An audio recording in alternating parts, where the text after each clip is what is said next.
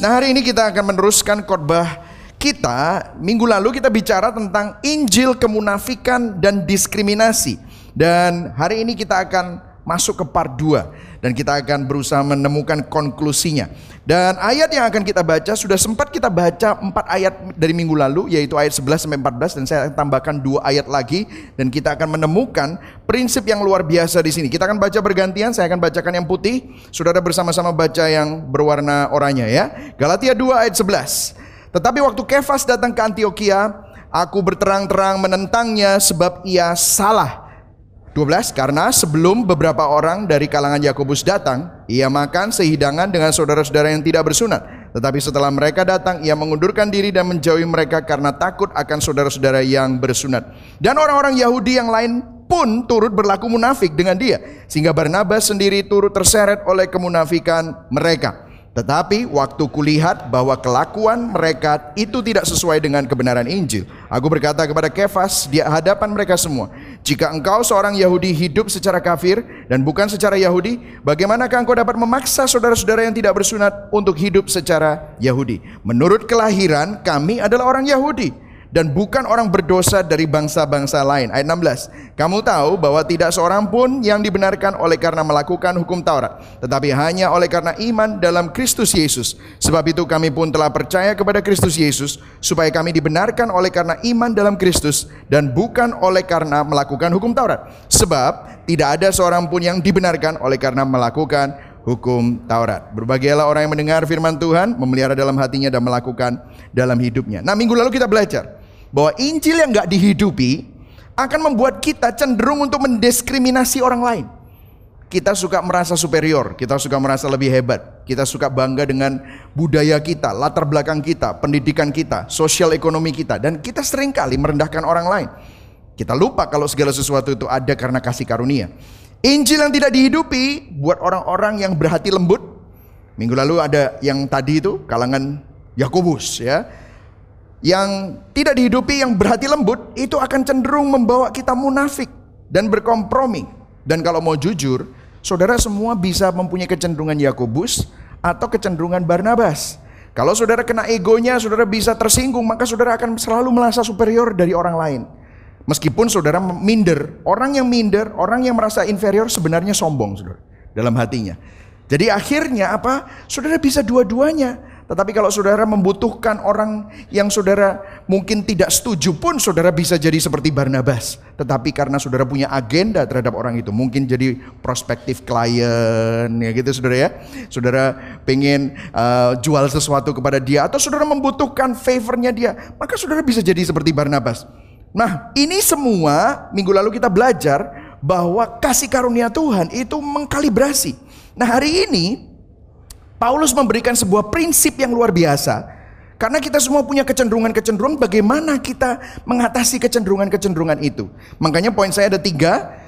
Kesimpulan para rasul tentang urutan Injil. Nanti saya akan jelaskan apa itu urutan Injil dan ini akan membantu kita untuk mengerti prinsip yang Paulus akan berikan kepada kita. Kemudian yang kedua, prinsip Injil yang Paulus berikan untuk mengatasi kecenderungan dosa kita semua. Saudara punya kecenderungan, saya punya kecenderungan, gimana cara mengatasinya? Kemudian yang kedua, bagaimana mengaplikasikan prinsip itu untuk mengkalibrasi hati kita. Oke, kita akan mulai. Yang pertama, are you ready? Katakan sama-sama yes kalau saudara ready. Yes, oke, okay. alright. Nah, saudara perlu tahu bahwa argumentasi di Galatia itu intinya apa sih? Intinya luar biasa uh, penting. Kenapa? Karena inti argumen yang terjadi di Galatia adalah urutan Injil, the gospel order. Nah, saya pernah menyebutkan ini kalau saudara yang sekolah teologi ini namanya ordo saluti ya. Itu mestinya lebih kompleks daripada yang akan saya jelaskan tetapi salvation order gospel order. Nah, waktu manusia jatuh dalam dosa, waktu Adam dan Hawa jatuh dalam dosa, apa yang mereka lakukan? Mereka lari. Mereka sembunyi, mereka ambil daun pohon ara untuk menutupi uh, kemaluan mereka, ya. Kalau bahasa Surabaya kancut gitu saudara ya. Jadi kancutnya gitu saudara ya. ya. Uh, terus kemudian apa yang terjadi? Mereka nggak nyari Tuhan. Siapa yang cari? Tuhan yang cari mereka. Dan order itu tidak pernah berubah sejak Taman Eden. Yang berdosa nggak cari Tuhan. Urutannya adalah Tuhan yang cari orang berdosa. Tuhan yang cari Adam. Tuhan yang cari saudara. Saudara nggak mungkin bisa cari Tuhan. Itulah sebabnya inisiatifnya perlu dari Tuhan. Nah, ada saya baca sebuah komentari yang ditulis oleh John Gresham Machen dalam bukunya Christianity and Liberalism. Dia membawa kitab Galatia dan dia membandingkan gospel order urutan Injil yang Paulus berikan dan yang para uh, Judaizer itu berikan. Nah, saya akan langsung baca bahasa Indonesianya aja. Saya terjemahkan sendiri.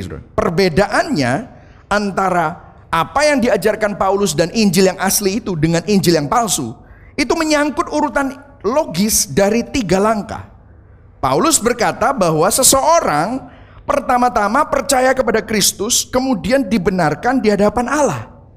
Kemudian baru mampu mentaati hukum Allah.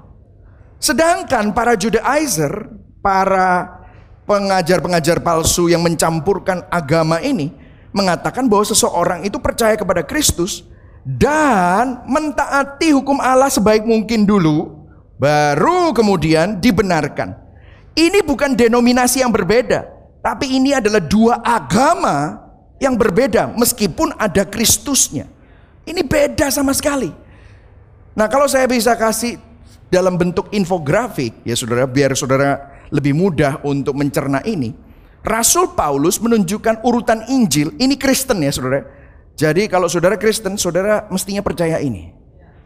Saudara diber, di, dilahir barukan itu bukan karena saudara cari Tuhan, Tuhan yang cari saudara. Saudara lahir baru karena kasih karunia oleh iman. So, kalau saudara tahu Efesus 2 ayat 8, kamu diselamatkan karena kasih karunia oleh iman, itu bukan hasil usahamu. Itu pemberian Allah. Itu bukan pekerjaanmu. Jangan ada seorang pun yang memegahkan diri. Yang setuju katakan amin. Saudara percaya itu karena kasih karunia Tuhan. Nah itu yang membuat saudara selamat. Saudara dibenarkan. Saudara justification, mengalami keselamatan. Dan itu yang memampukan saudara untuk hidup taat. Itu yang memampukan saudara untuk hidup sesuai dengan kehendak Tuhan. That is the gospel order. Nah, beda tipis Betty sama ini. Tapi ini ada Yesusnya. Tapi ini bukan agama. Ini ini agama, ini bukan kekristenan. Judaizer percaya the religion order. Oh iya, kamu lahir baru oleh karena kasih karunia oleh iman, kamu percaya. Tapi kamu harus mentaati hukum Taurat. Harus ditaati dulu sebaik mungkin. Itu yang membuat kamu selamat. Saudara lihat, ini sangat-sangat berbeda. Nah masalahnya, kita itu sering kali ya begini ya, kita pikir kita percaya ini. Tetapi sebenarnya kita percaya ini. Makanya saya kan sering cerita sama saudara, saya pun jadi hamba Tuhan.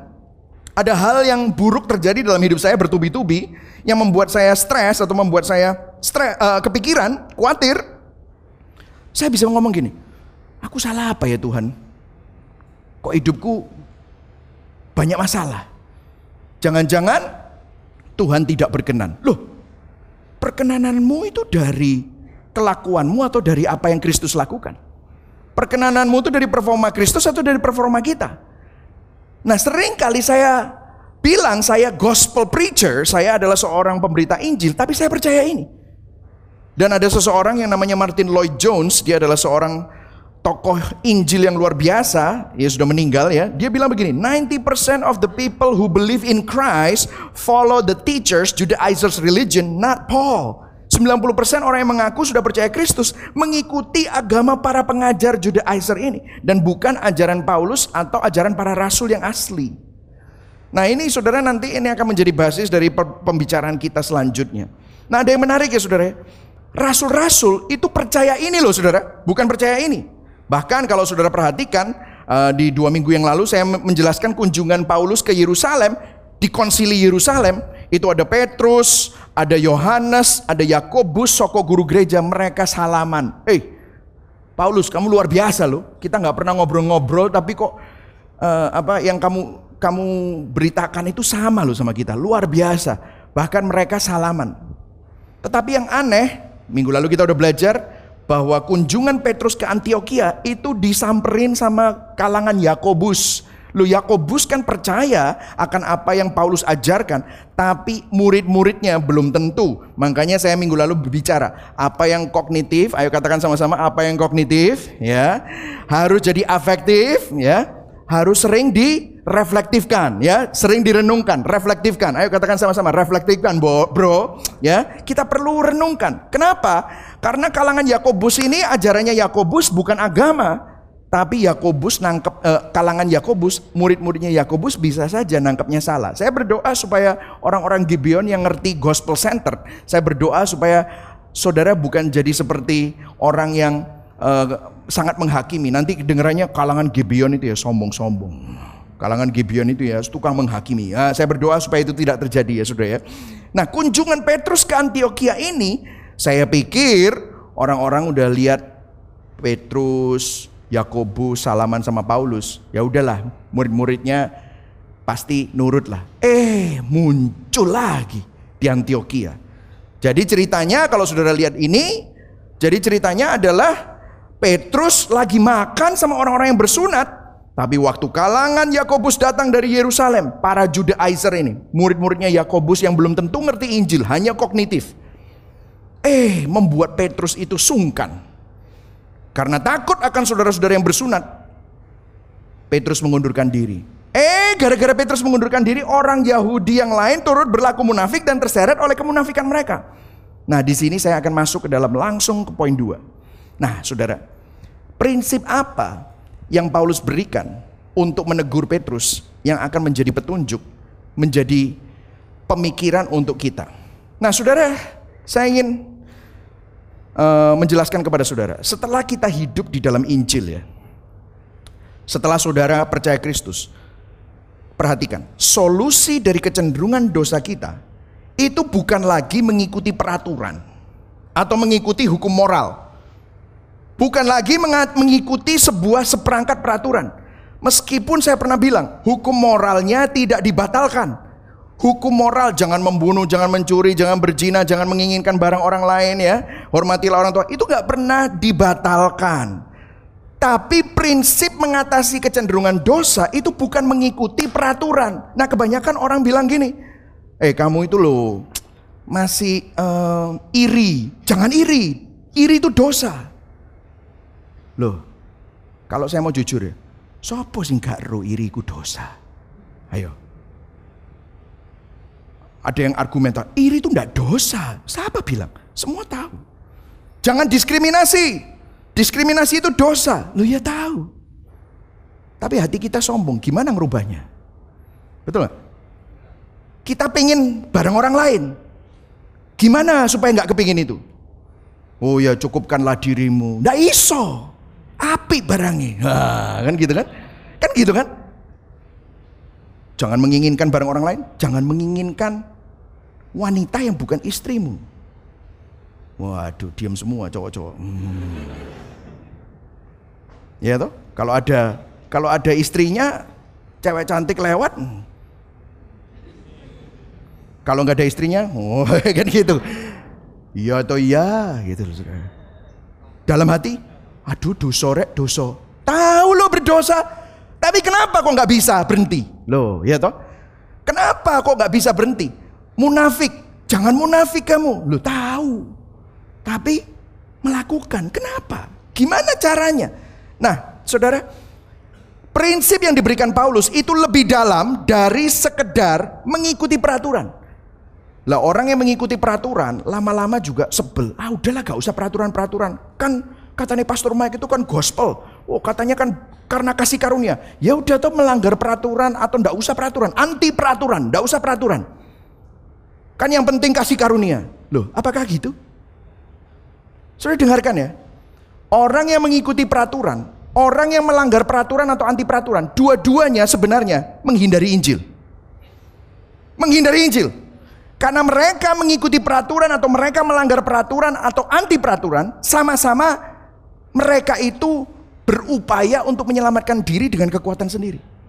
Kalau yang ngikutin peraturan, dia bilang gini, aku iki Persis seperti Judaizer. Ya aku udah selamat, makanya aku OB supaya tetap berkenan, supaya diberkati, supaya tetap gini, supaya dapat ini dari Tuhan. Loh sama aja. Itu namanya autosoterisme. Wah itu kalau yang pengen belajar-belajar keren-keren gitu ya, ya saya kasih lah biar saudara ngerti. Tapi jangan sombong ya, saudara autosoterisme, ngerti gitu saudara. Tapi itu sebenarnya sama aja. Lah terus yang melanggar peraturan kan bukan berusaha menyelamatkan diri sendiri dengan kekuatan sendiri. Sama saja. Karena tertuduh, dia bilang, udahlah nggak usah peraturan. Aku mau buat kebenaranku sendiri. Loh, Yesus bilang di uh, Paulus bilang di Efesus 2 ayat 8 sampai 9, kamu diselamatkan karena kasih karunia, tetapi ayat 10-nya bilang, kamu buatan Allah yang dipersiapkan Allah untuk melakukan pekerjaan yang baik. Allah mau kamu ada di dalamnya. Artinya apa? Hidup kudus. Hidup sesuai dengan firman Tuhan. Tetapi bukan dengan kekuatanmu. Lah yang melanggar peraturan. Kan nggak usah hidup kudus. Diterima toh? Ya sudah nggak usah. Ya kan? Saya pernah ngomong gini kan. Kalau dulu baca Alkitab itu harus tertuduh. Tapi sekarang karena ngerti gospel. Baca Alkitab itu kalau haus. Wah Dulu harus, sekarang haus. Terus saya tanya, kalau nggak haus, nggak usah. Loh, loh nggak usah baca Alkitab. Loh, maksudnya apa gitu? Lah ini kan berarti tahu, nggak baca Alkitab misalnya, aduh gimana ya? Tapi perlu baca Alkitab, males. Loh gimana cara mengatasinya? Nah saudara, lihat, ini masih masalah saudara. Nah, dalam sekedar lebih dari sekedar peraturan. Nah, tahukah saudara ada seseorang yang namanya Tertullian, dia bilang begini, Tertulian itu dia bapak gereja ya, bapak gereja kita. Just as Christ crucified between the two thieves, so this doctrine of justification is ever crucified between two errors. Sama seperti Kristus disalibkan di antara dua pencuri, demikian juga doktrin pembenaran Allah, gospel, itu selalu disalibkan di antara dua kesalahan, dua ekstrim. Yang melanggar peraturan dan yang mengikuti peraturan. Makanya kalau basisnya hanya peraturan, saudara nggak akan bisa hidup dan mengatasi dosa dengan Injil. Makanya bukan peraturan jawabannya, peraturan membawa kita kepada Kristus. Tapi banyak orang ya sudah percaya Kristus, dia kembali lagi ke peraturan. Dia kembali lagi ke hukum Taurat. Hukum Taurat membuat kita sadar, aduh aku nggak bisa, aku butuh juru selamat. Oke, percaya Kristus. Wah, terima kasih Tuhan untuk kasih karunia. Terus dia kembali lagi ke peraturan atau anti peraturan. Udahlah nggak usah peraturan-peraturan. Nah ini dua error. Kalau saudara lihat, yang sebelah sini legalis. Jadi sudah percaya Kristus tapi hidupnya mengikuti peraturan. Akhirnya apa? Jadi moralis. Oh, kamu tidak boleh gini, kamu tidak boleh gitu. Harus mengikuti ini, mengikuti. Le, iya tahu. Tapi kan masalahnya dosa kita ini punya kecenderungan. Kita ini punya kecenderungan dosa. Nah, Gara-gara orang sakit hati sama orang-orang yang ini, mereka menuju kepada ekstrim yang ini. Wes gak usah. Kalau bahasa Jawa nih, get no I wes gitu. Gak apa-apa. Ada anugerah. Akhirnya apa? Antinomian, antinomianisme. Nomian itu artinya nomos, hukum, anti hukum, anti hukum Taurat. Loh ya benar, hukum Taurat tidak menyelamatkan, tetapi hukum moral itu tidak pernah dibatalkan. Kamu jadi nggak suka peraturan, anti peraturan, dan melanggar peraturan, dan tidak merasa bahwa ah udahlah, aku menciptakan kebenaranku sendiri. Nah, coba saudara lihat di sini. Padahal mestinya Injil Kristus itu justification, justification by faith. Kamu bukan mengikuti peraturan, tetapi hidup sesuai dengan firman Allah. Nah ini sesuatu yang luar biasa. Jadi gini saudara, orang yang sangat saklek dengan peraturan mengatakan saya bisa menyelamatkan diri saya dengan melakukan apa yang benar, makanya sering sombong, merasa superior. Nah orang yang melanggar peraturan dan anti peraturan mengatakan saya bisa nyelamatin diri saya dengan menentukan sendiri apa yang benar. Kalau nggak haus ya nggak usah, gitu. Nah keduanya tidak sejalan dengan kebenaran Injil. Kita berbahaya, bahayanya kita jatuh ke kanan atau ke kiri. Kita berada di dalam liberalisme atau legalisme atau antinomian ini. Nah, apa solusinya? Apa prinsip Paulus yang diajarkan? Nah, ini akan memberikan berkat kepada kita. Coba kita lihat di ayat 14 yang biru. Paulus mengatakan sesuatu yang menarik. Tetapi waktu kulihat siapa? Petrus. bahwa ayo baca sama-sama yang biru. Satu, dua, tiga. Kelakuan mereka itu tidak sesuai dengan kebenaran Injil. Nah, bahasa aslinya tidak sesuai itu acting in line atau in step with. Nah, minggu lalu kita udah belajar kata-kata satu. Garis Injil itu ada garisnya namanya orto. Katakan sama-sama orto. Orto. Nah, minggu lalu saya udah bilang ya, kalau saudara uh, pergi ke dokter gigi spesialis ortodontis itu kenapa? Karena gigimu tuh kacau, jadi saudara dikasih kawat supaya gigimu lurus. Ortodoks itu artinya doktrinmu kacau, makanya kamu perlu doktrin ortodoks supaya doktrinmu lurus. Nah ini bukan cuma hanya orto, walking in line itu ortopodeo. Nah saya kasih ilustrasi ya saudara, kalau saudara di Amerika, tidak tahu sekarang ini masih dilakukan atau enggak, tapi saya masih ingat, saya itu pernah ngikut sama teman saya, terus waktu nyetir, itu dia nggak nggak minum ya saudara, tapi ngomong-ngomong guyon-guyon mobilnya ngeleang sedikit gitu langsung sama polisi diberhentiin. Wuh, wuh, wuh. Wah, langsung ketakutan kan gitu. Oh ya minggir. Kalau sudah udah udah dikasih sirene, wuh, wuh. kalau sini di di sirene sirene juga saudara nggak terlalu mau minggir gitu saudara. Tapi kalau di sana, wah kalau sudah di sirene, terus kalau saudara nggak minggir, waduh itu helikopter bisa datang, oh polisi datang semua. Ya udah di wuh, wuh, wuh, gitu ya kita minggir, minggir. Teman saya keluar, eh disuruh keluar. Step out of the car, sir, gitu. Oh dia Have you been drinking? Kamu udah minum nggak malam ini? Enggak. Polisinya ngambil kapur, ditaruh di jalanan. Seret. Coba kamu berdiri di sini, pegang hidungmu, tanganmu begini, jalan menyusuri garis. Apakah kamu bisa jalan? Nah ini ortopodeo. Kalau kamu jalan, jalannya itu mengikuti garis nggak? Karena kalau enggak, berarti kamu mabuk. Nah, Paulus pakai kata-kata yang sama. Petrus, kamu ini diskriminasi. Petrus, kamu ini munafik. Petrus, kamu ini kompromi karena kamu nggak ortopodeo. Kamu tidak sejalan dengan Injil. Walking in line. Walking di sini, kalau saudara lihat semua kata-kata Alkitab, bukan cuman hanya jalan seperti bertindak, jalan gini, tetapi perjalanan hidupmu itu apakah sesuai dengan kebenaran Injil. Bukan cuma hanya bertindak, tetapi pikiranmu, perasaanmu, motivasimu, keinginanmu. Apakah sesuai dengan Injil? Itu yang dimaksudkan. Kenapa kok ini penting sekali? Martin Luther berkata begini, A Christian is simultaneously just and sinner, simul justus et peccator. Seorang Kristen adalah orang benar dan orang berdosa pada saat yang bersamaan. Ketika Anda menjadi seorang yang dibenarkan Allah, Anda justus, orang benar. Tapi pada saat yang sama, Anda juga pekator. Pekator itu Anda berdosa, punya kecenderungan dosa, tapi dibenarkan Allah. Lah ini kan ada pertentangan dalam hati. Gimana caranya untuk supaya pertentangan dalam hati ini kita nggak kita bisa menang, Injil bisa meluruskan, bukan dengan peraturan. Jangan gini, jangan gitu, gak bisa. Hatimu harus dibereskan. Injil itu memiliki alur. Injil itu ada garis polanya.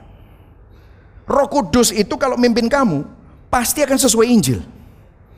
Injil itu ada implikasinya, makanya setiap minggu selalu ada implikasi Injil. Injil itu ada konsekuensinya. Kalau kamu percaya kasih karunia, kamu nggak akan sombong. Kalau kamu percaya kasih karunia, kamu nggak akan merasa rendah diri. Memang kita nggak ada yang layak, tetapi karena justru karena kamu nggak layak, makanya kamu dilayakkan. Nah itu implikasi.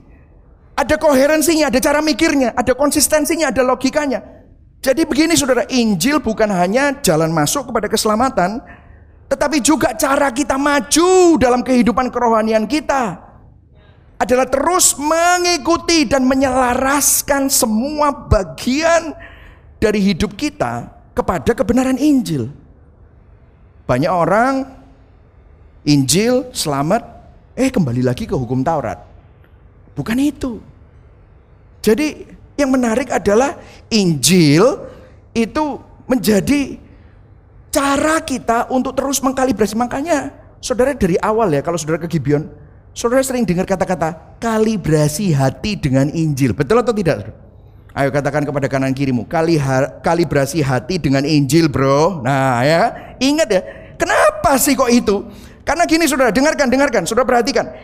Injil adalah cara untuk mengatasi setiap masalah kita. Semua kecenderungan dosamu itu bukan pakai hukum, bukan pakai peraturan, bukan pakai tiga step, empat step, no, no, no. Pakai Injil.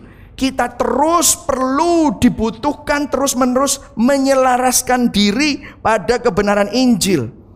Setiap bagian perjalanan hidupmu, bukan hanya tindakanmu, perasaanmu, pemikiranmu, motivasimu, itu harus selaras dengan Injil karena Injil ada jalurnya, Injil ada alurnya. Itulah sebabnya tiap minggu kita diingatkan dengan Injil. Are you with me? Ya. Nah, masuk poin ketiga. Mungkin sudah bilang, kok cepet ya? Yang ketiga agak lama sudah ya. Kenapa? Ini ini kita mau aplikasikan di dalam hati, oke? Okay? Bagaimana mengaplikasikan prinsip Injil yang baru saya sampaikan itu untuk mengkalibrasi hati kita? Coba kita lihat ya. Cara Paulus menganalisa dan menegur dosa kemunafikan serta diskriminasi Petrus perlu kita perhatikan. Dia langsung ngomongnya begini. Ayo baca yang biru sekali lagi. Satu, dua, tiga. Kelakuan mereka itu tidak apa? Coba dengarkan. Kelakuan mereka itu tidak sesuai dengan kebenaran Injil. Paulus bukan komplain tentang dosanya. Paulus gak komplain tentang diskriminasi, kompromi, munafik, gak disebutin loh. Dia ngomong kemunafikan dia sebut, tetapi bukan itu yang ditegur. Betul atau enggak? Aneh ya. Tapi apa? Paulus menghubungkan kelakuan mereka dengan kebenaran Injil. Paulus mendapatkan inti permasalahannya. Saudara kalau saudara pusing, demam, batuk, pilek, itu hanya gejala. Betul nggak? Saudara demam, linu-linu, COVID, wes, ya kan, ya kan, ya kan, ya kan gitu. Atau apa? Flu paling enggak, ya kan gitu. Demam, linu-linu, ya kan, meler. Oh, oh, oh, oh. Sekarang langsung cepet, cepet, cepet, cepet antigen, cepat-cepat PCR atau sudah tidak musim sekarang ya katanya. Loh, kenapa? Karena dengarkan, kalau kamu dosa, kamu melakukan sesuatu, kamu iri hati, kamu marah, kamu mukul, berantem, kamu ngomong kata-kata yang menyakitkan, itu gejala. Ya itu dosa. Tapi kelakuan itu hanyalah gejala ada inti permasalahannya yang lebih dalam. Makanya Paulus mendapatkan inti. Dia memisahkan antara gejala dan penyakit sebenarnya, penyebabnya. Dan Paulus menunjukkan cara penyembuhan yang sebenarnya. Bagaimana analisanya terhadap Petrus ini? Dengarkan saudara, perhatikan. Mengapa Petrus kok diskriminasi, munafik, dan kompromi? Kenapa? Barnabas juga gitu.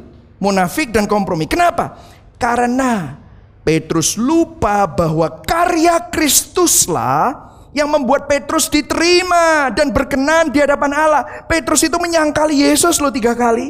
Tapi lihat, siapa yang memanggil Petrus ulang? Yesus. Jadi Petrus itu lupa dan Petrus mencari penerimaan dan perkenanan identitasnya di tempat yang lain.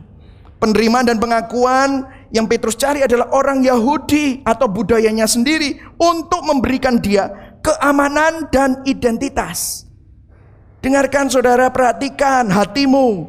Kalau saudara diskriminasi, rasisme, kalau saudara sombong, kalau saudara merasa minder, rendah diri, di balik semua dosa itu, Artinya Anda menjadikan sesuatu yang lain selain Tuhan menjadi penyelamat palsu saudara. Petrus diskriminasi, Petrus munafik, Petrus waktu itu kompromi. Artinya dia menjadikan latar belakangnya, pendidikannya mungkin atau sosial ekonominya atau keyahudiannya menjadi berhala, menjadi penyelamat palsu bagi dia. Begitu juga kita.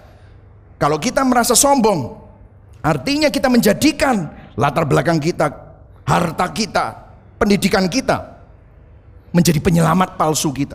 Kita pikir itu akan memberikan harga diri sehingga kita memandang rendah orang yang berbeda dengan kita. Makanya habis ngomong begitu, Paulus ngomong apa? Ayat 16. Oh, ayat 15-nya dia sarkastik. Menurut kelahiran kami orang Yahudi dan bukan seperti bangsa-bangsa lain yang berdosa itu loh. Oh, dia ngomong gitu. Tapi habis itu dibalik sama dia. Kamu tahu bahwa tidak seorang pun mau Yahudi atau non Yahudi yang dibenarkan karena melakukan hukum Taurat, tetapi hanya oleh karena iman dalam Kristus Yesus. Sebab itu kami pun percaya kepada Kristus Yesus supaya kami dibenarkan oleh iman dalam Kristus dan bukan oleh karena melakukan hukum Taurat. Nah, dengarkan saudara, perhatikan, kalau kita tidak pergi ke akar permasalahannya dan hanya mengikuti peraturan, kalau kita nggak pergi ke permasalahan hati dan hanya ngikutin peraturan, kita tidak berdaya untuk berubah. Dan tidak mampu bebas dari perbudakan dosa. Sampai kita melihat hatimu, bukan hanya per, perbuatanmu, hati kita dari sudut pandang dan lensa Injil saja. Hanya seperti itu, baru saudara bisa mulai melihat. Nah saudara kalau saudara perhatikan, waktu kita jatuh dalam dosa, artinya kita ini lupa kita diselamatkan karena anugerah. Kita lupa bahwa kita sudah dibenarkan, tidak perlu lagi cari pembenaran. Saat kita melihat dosa kita dari sudut pandang Injil, di situ hati kita sedang dikalibrasi. Nah saudara kenapa sih kok kita selalu jatuh dalam hal ini? Kenapa sih kok manusia itu suka cari pembenaran diri? Ya kan? Kenapa sih kok kita kejar kekayaan? Kenapa sih kok kita kejar status? Kenapa sih kok kita rela ngutang? Kenapa sih dalam dalam beberapa tahun ini ini banyak yang jadi korban dari investasi bodong? Oh, kalau saudara di, dijanjikan ya, kamu investasi ya, satu bulan dapat 10 persen. Uh, luar biasa. Artinya dalam satu tahun dapat 120 persen. Investasi model apa ya? 120 persen. Tapi ya percaya ya miliaran loh yang masuk. Yang lari itu bawa triliunan loh, kok bisa ya? Nanti tunggu aja, setahun lagi, keluar lagi, banyak yang ikut lagi. Loh, kok bisa? Kenapa sih? Kenapa? Karena nanti saudara waktu, wah aku investasi nanti dapat 10% per bulan, 20% dua bulan, tiga bulan, oh nanti enam bulan aku bisa beli ini. Lah pas beli ini, nanti orang mandang aku, wah sukses ya. Loh itu yang dicari, ya tak? Kenapa sih kok dicari itu? Woi, hebat. Ciami orang hebat dia. Nanti bisa beli. Wah, nanti derajatku naik. Loh, kenapa sih kok seperti ini? Semua orang selalu cari seperti itu. Semua orang cari aktualisasi diri. Kenapa? Menangkatkan derajat diri. Untuk narsis selalu kepingin jadi yang wah makanya kan orang tua orang tua kan selalu pamer-pamer anak gitu ya Ya kan selalu jadi orang, jadi orang kan selalu gitu. Saya ngomong gitu. Kenapa sih kok kamu kepingin jadi orang? Padahal kamu sudah orang. ya kan? Kenapa sih? Karena begini saudara. Ini kita harus kembali kepada kitab kejadian. Waktu Adam dan Hawa jatuh dalam dosa. Saudara tahu apa yang pertama kali mereka rasakan? Begitu mereka jatuh dalam dosa. Ayat ini, kejadian 3 ayat 7. Baca sama-sama yang atas. Satu, dua, tiga.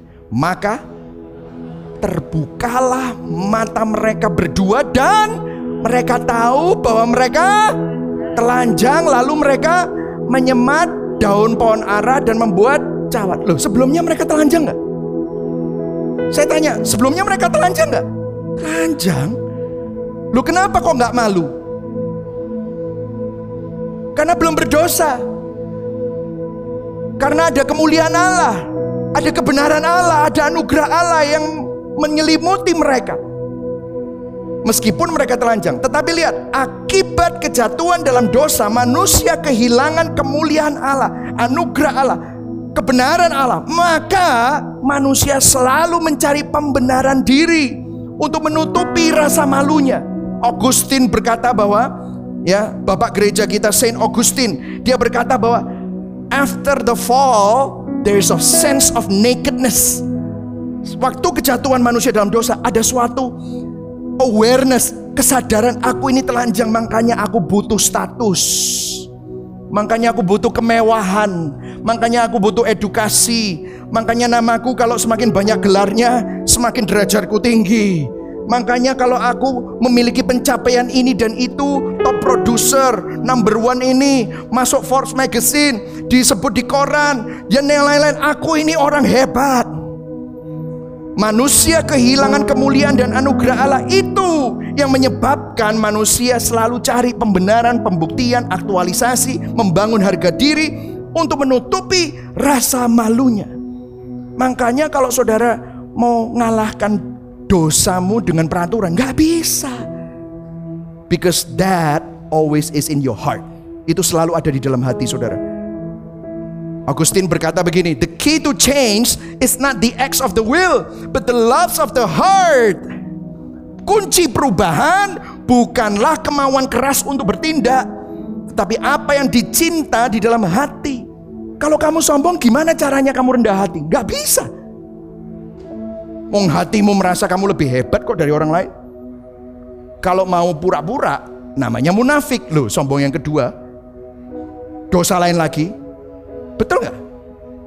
Jadi kunci perubahannya bukan dari kemauan keras untuk bertindak benar, bukan. Tetapi apa yang dicinta di dalam hati. Lah masalahnya, dia meneruskan. The main problem of our life is that our heart is filled with disordered love. Masalah utama dalam hidup kita adalah kasih yang kacau, kasih yang rusak, kasih yang salah arah di dalam hati kita. Saya kasih skenario ya. Saudara butuh uang nggak? Butuh. Uang baik nggak? Atas dirinya sendiri, uang baik. Saudara mau punya keluarga bahagia nggak? Ya baik. Itu kemauan kita, sangat baik. Keluarga bahagia baik nggak? Baik. Karir baik nggak? Baik. Hidup dalam berkat Tuhan baik nggak? Baik. Tetapi pada saat hal-hal yang baik itu kita jadikan yang terutama, menjadi hal yang paling berharga dan menjadikan identitas kita di situ. Karena cinta kita kasih kita orientasinya rusak maka kita salah terus buat keputusan. Makanya kita pikir itu karir uang membawa kita kepada kebahagiaan yang dikejar itu terus. Akhirnya apa yang terjadi? Ada konsekuensi keluargamu kamu korbankan, kesehatanmu kamu korbankan, anak-anakmu kamu lupakan. Demi apa? Mengejar itu. Akhirnya apa? Rusaklah. Di situlah segala sesuatu jadi kacau balau. Segala sesuatu yang kacau dan jahat di dunia ini asalnya dari sesuatu yang baik sebenarnya. Tapi kalau hal yang baik itu dijadikan sumber harga diri, dijadikan ukuran penerimaan saudara, maka itu akhirnya menghancurkan dan membawa kepada kebinasaan. Apa yang kita cari sebenarnya apa yang kita cintai. Apa yang kita cintai di dalam hati akan menentukan keputusan saudara, pikiranmu, perkataanmu dan perbuatanmu yang kita ambil di dalam hidup ini. Dari hati kita lah muncul dambaan-dambaan yang mendorong kita untuk mencari hal-hal yang bisa memuaskan hati kita. Apa yang kita cintai? Apa yang hati kita cari? Apa yang menjadi dambaan hati kita? Itu loh yang perlu dibetulkan. Itu yang harus sesuai Injil. Apa yang membuat kita bilang, kalau aku punya itu, aku akan bahagia. Kalau aku nikah sama dia, wah aku akan bahagia. Kalau aku punya rumah seperti ini, wah aku akan bahagia. Kalau aku dapat pangkat itu, aku akan bahagia. Kalau omsetku segini, aku akan merasa tenang. Kalau tabunganku segini, net worthku segini, aku akan tenang. Saudara, kalau uang dan money adalah hal yang paling utama dan kita itu adalah cara utama kita untuk merasa aman, merasa penting, merasa berharga, itu akan mempengaruhi semua keputusan kita. Kenapa kok orang itu mau mengeksploitasi? Kenapa kok orang mau menindas demi keuntungan? Karena uang adalah segalanya. Gak peduli, yang penting dapat banyak duit. Kalau uang adalah hal yang terutama, maka kita pakai uang untuk menaikkan harga diri, menaikkan gaya hidup, hidup mewah, pakaian mewah, mobil mewah. Bahkan kita rela untuk mengorbankan hubungan kita demi demi uang. Makanya saudara kalau peraturan Gak bisa. Legalis hanya fokus pada perilaku dengan peraturan. Liberalis akan ngomong gini, it's okay, gini aja, self love. Accept yourself. Motivasi-motivasi, kamu bisa, kamu hebat. Wah, kan gitu. Kamu ganteng, wah, kamu sukses. Law of attraction. Nah, ini liberalis. Tetapi Injil bekerja untuk menata ulang kasih kita. Hati kita ditata ulang. Hatimu kacau. Makanya hatimu perlu ditata ulang. Injil bekerja untuk menata ulang kasih. Kalau kita kembali ke sini, tahukah saudara, orang bisa OB, orang bisa taat karena hatinya sudah ditata ulang.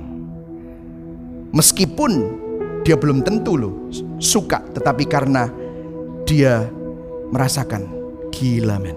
Tuhan begitu luar biasa. Kristus indah, salibnya luar biasa. Kasih karunia-Nya begitu indah. Dialah hartaku yang paling mulia. Tiba-tiba aku akan ngampuni. Aku ngampuni meskipun dia udah jahat sama aku, aku akan ngampuni. Karena aku juga udah sering jahat sama Tuhan, tapi Tuhan tetap ampuni. Ya Tuhan. Nah, sudah lihat hatinya ditata ulang. Kalau dulu menuntut hak. Kalau dulu sombong. Tetapi kamu sombong apa? Segala sesuatu karena kasih karunia. Bukan karena kamu hebat, bukan karena kamu pinter, bukan karena kamu orang Yahudi, bukan karena kamu orang suku tertentu. Kamu bukan orang pendidikan, tetapi kasih karunia. Ya Tuhan, ampuni aku Tuhan. Bertobat langsung.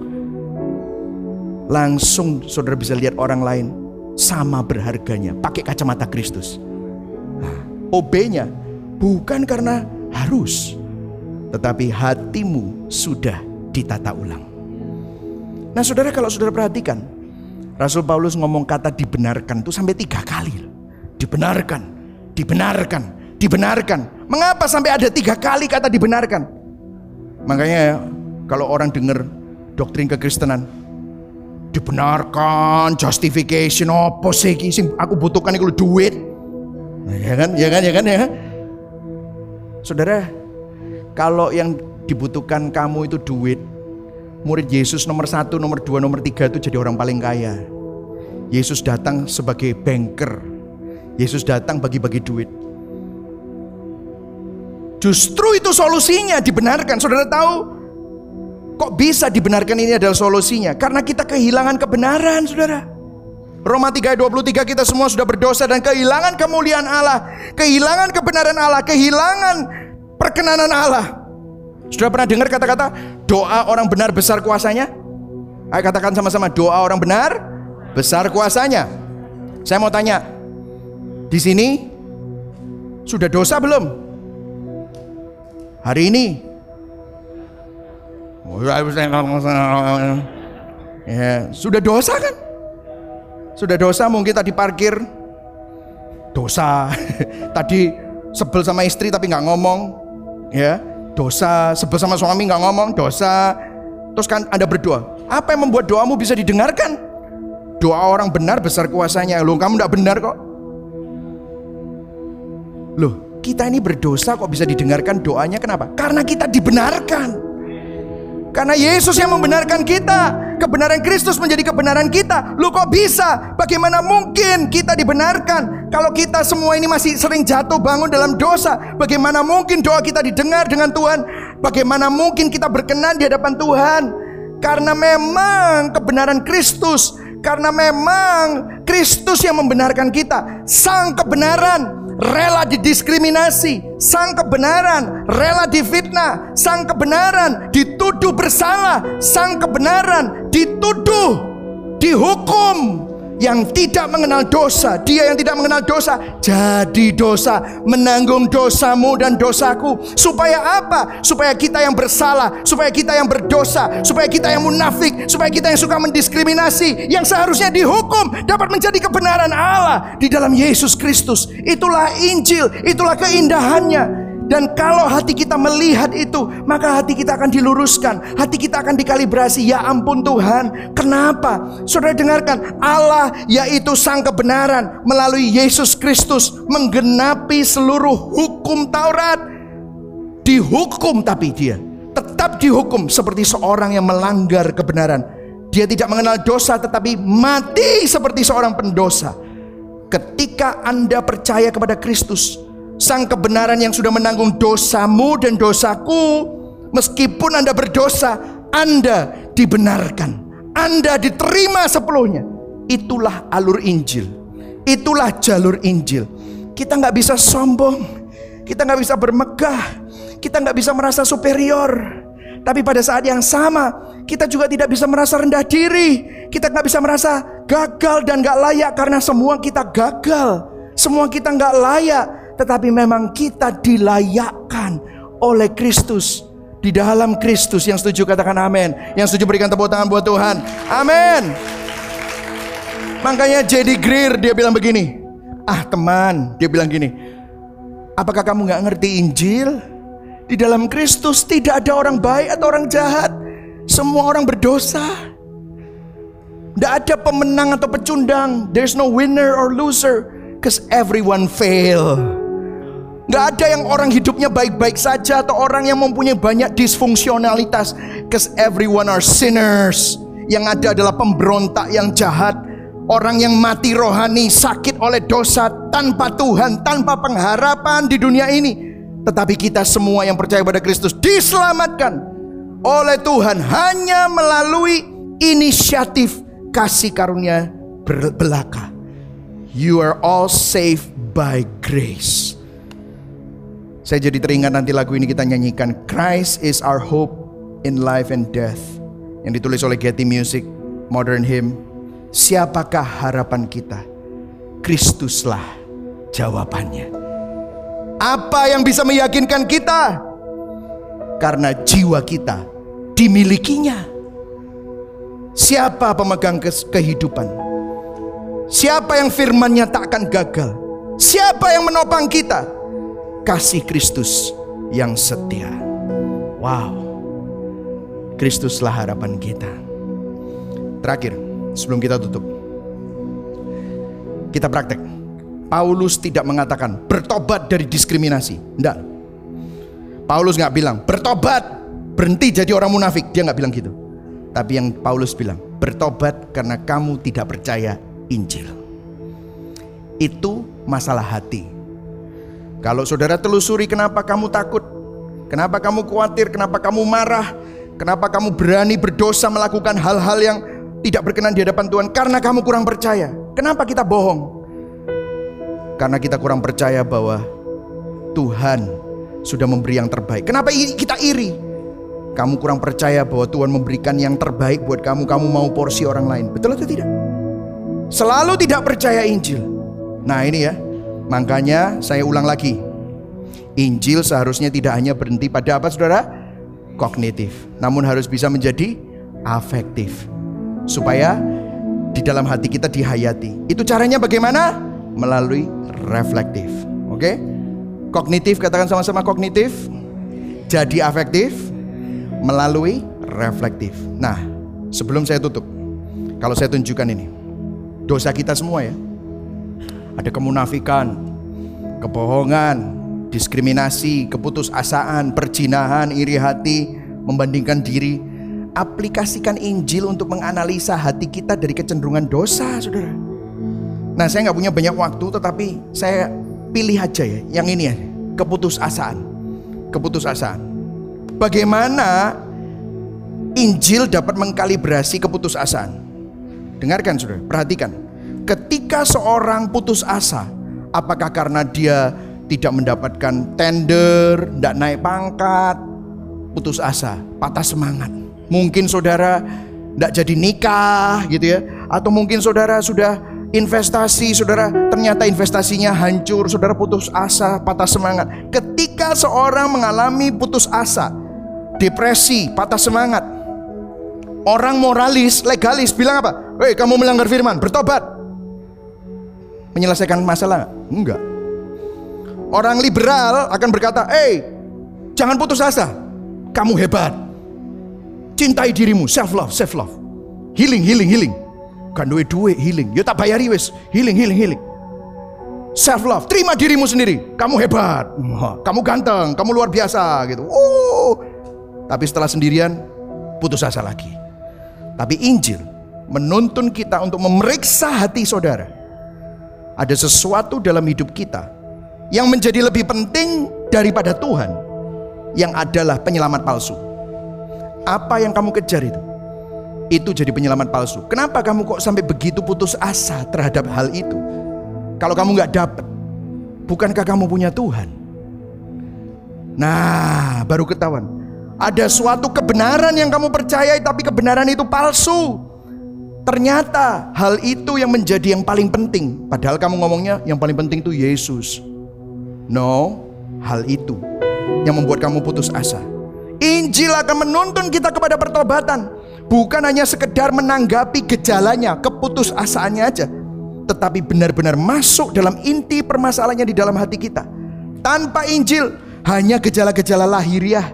Tapi waktu masuk ke dalam Injil, kita lihat hati kita. Ternyata keputusasaanmu itu gara-gara kamu menyembah sesuatu yang lain selain Tuhan.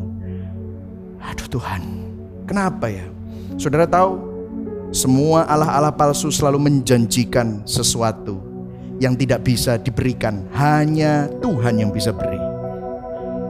Kalau saudara menaruh pengharapanmu pada pasanganmu, pasanganmu orang berdosa, Bagaimana mungkin orang berdosa memenuhi harapanmu? Hanya Tuhan yang bisa.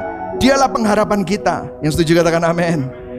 Kalau saudara menaruh harapanmu kepada ekonomi keuanganmu, hari ini ada, besok bisa nggak ada.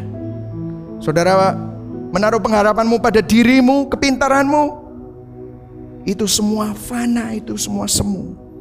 Biarlah Injil menjadi yang terutama dalam hidup kita. Biarlah Injil keindahannya mengkalibrasi hati saudara.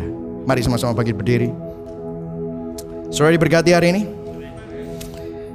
Implikasi Injil ya. Karena Injil kita taat dan berbuat baik bukan untuk diselamatkan melainkan karena sudah diselamatkan. Yang setuju katakan amin. Karena Injil kita tidak anti peraturan atau hanya mengikuti peraturan, tetapi kita menghidupi pola dan alur Injil. Karena Injil kita dapat menganalisa kecenderungan dosa dengan melihat apa sih yang ada di dalam hati kita. Karena Injil kita senantiasa kembali memandang kepada Kristus untuk menata ulang kasih yang kacau itu yang ada di dalam hati kita sehingga kasih kita kembali kepada tempat yang benar Berikan tepuk tangan buat Tuhan kita. Amin. Mari sama-sama kita nyanyikan lain.